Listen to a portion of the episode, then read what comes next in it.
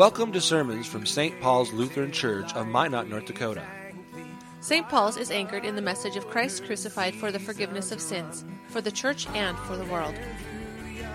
The following sermon is from Reverend Dr. Matthew Richard.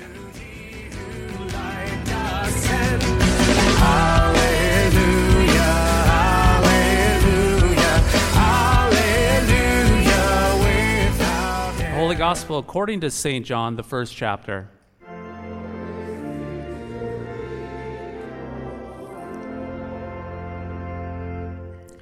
In the beginning was the Word, and the Word was with God, and the Word was God. He was in the beginning with God. All things were made through him, and without him was not anything made that was made. In him was life, and the life was the light of men. The light shines in the darkness, and the darkness has not overcome it.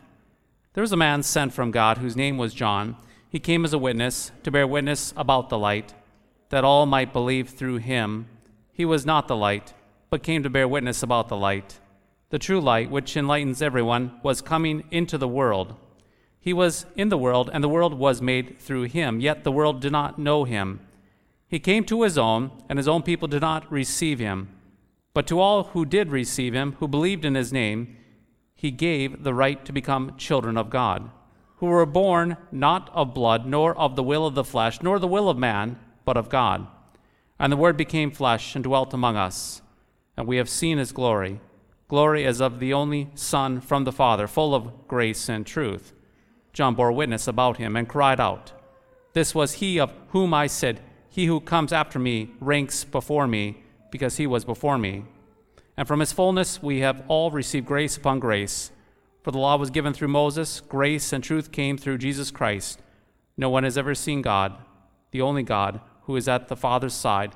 He has made him known. This is the word of the Lord.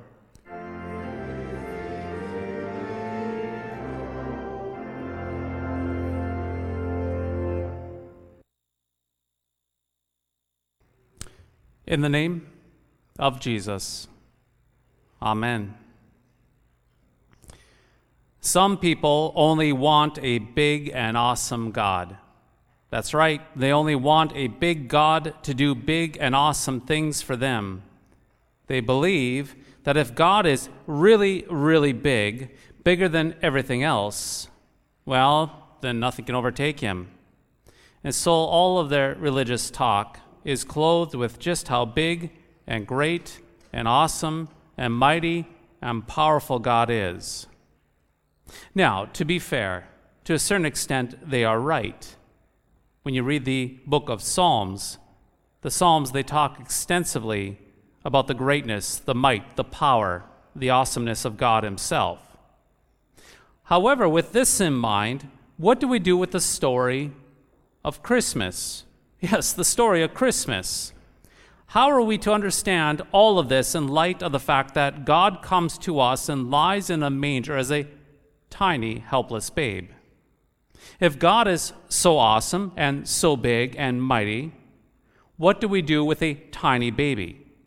A tiny baby in a tiny little town, in a tiny, stinking, feeding trough. It's actually even more problematic to hear that the Son of God, though, willingly located himself into a human cell smaller than the eye can see in a young Jewish girl named Mary.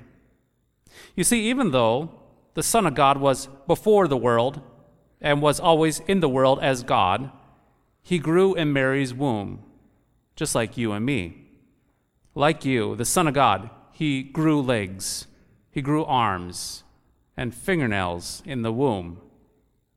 And so the point is this, and the point is this that the God who is so big and awesome, he actually chose to be meager. He chose to be small as he came to us that first Christmas long ago.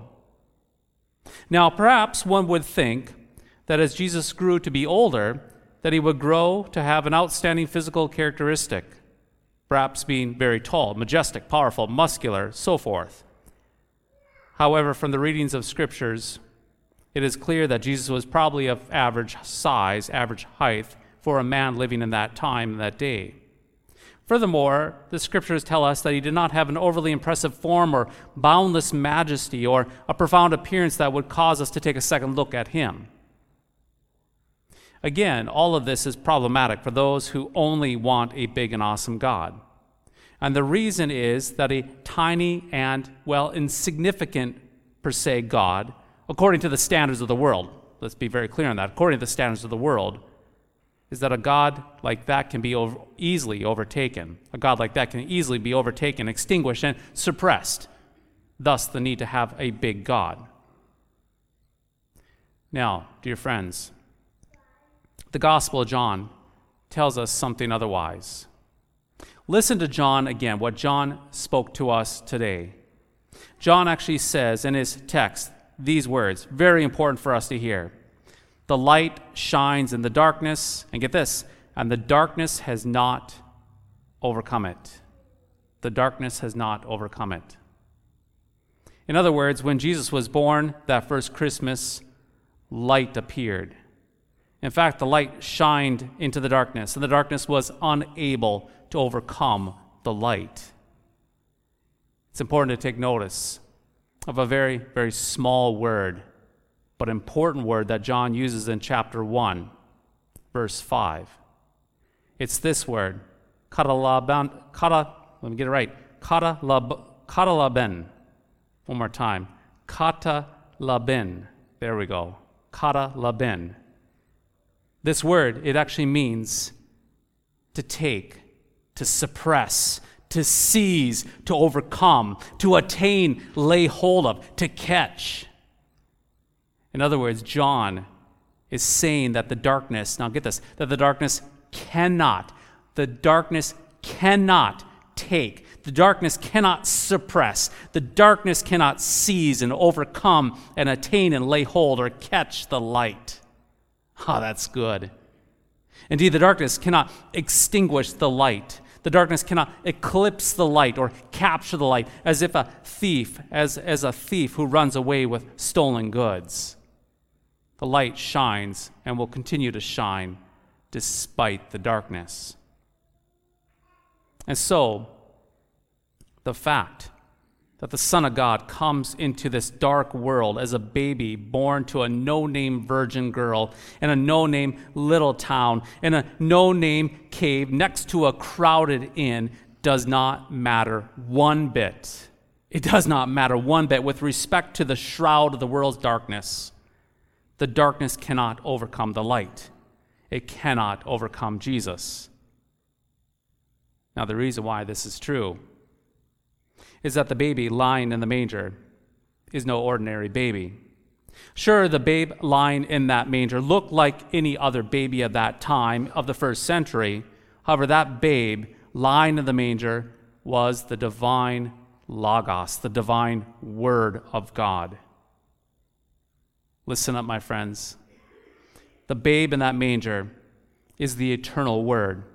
The babe in the manger is the Son of God. The babe in the manger was the beginning, in the beginning.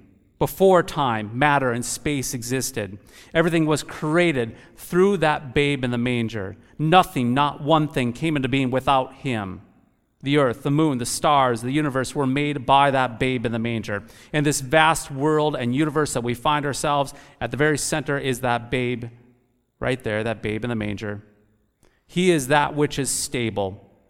In that babe in the manger, all things in heaven and on earth were created, things visible and invisible, whether thrones or dominions or rulers or powers, all things have been created through that babe in the manger.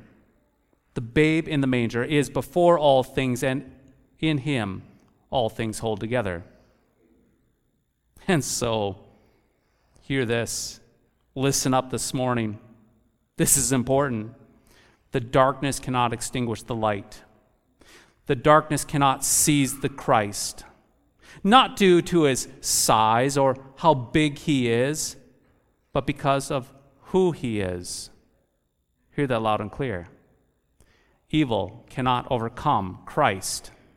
The gates of Hades will not overcome his church, and darkness will never snuff out the light.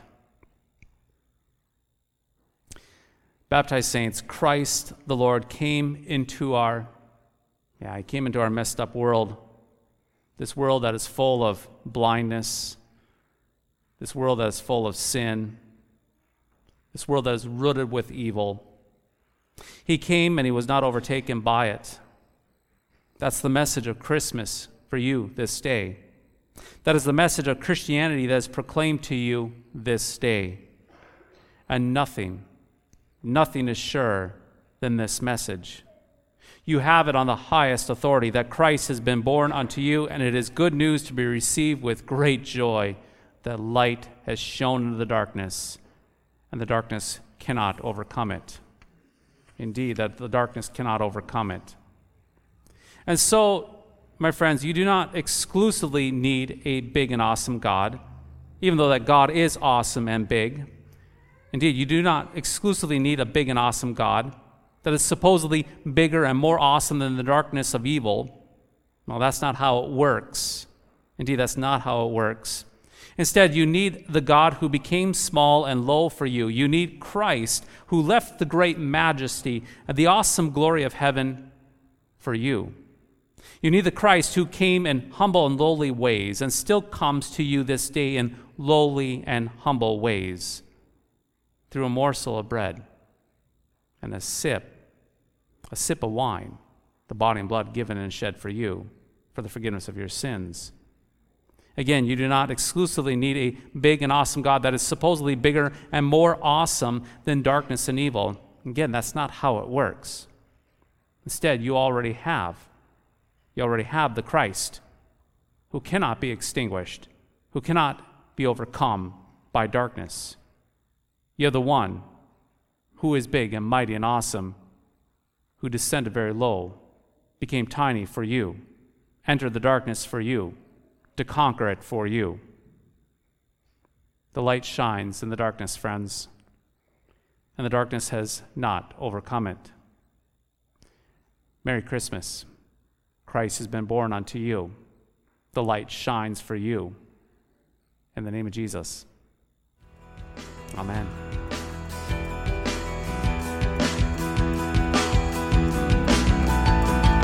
Thy strong word bespeaks us righteous, bright with thine own holiness. Thank you for listening to today's podcast sermon. You can access a full manuscript of today's sermon from Pastor Matthew Richard's blog at www.pastormattrichard.org or visit St. Paul's website at www.stpaulsminot.org. The Lord bless and keep you.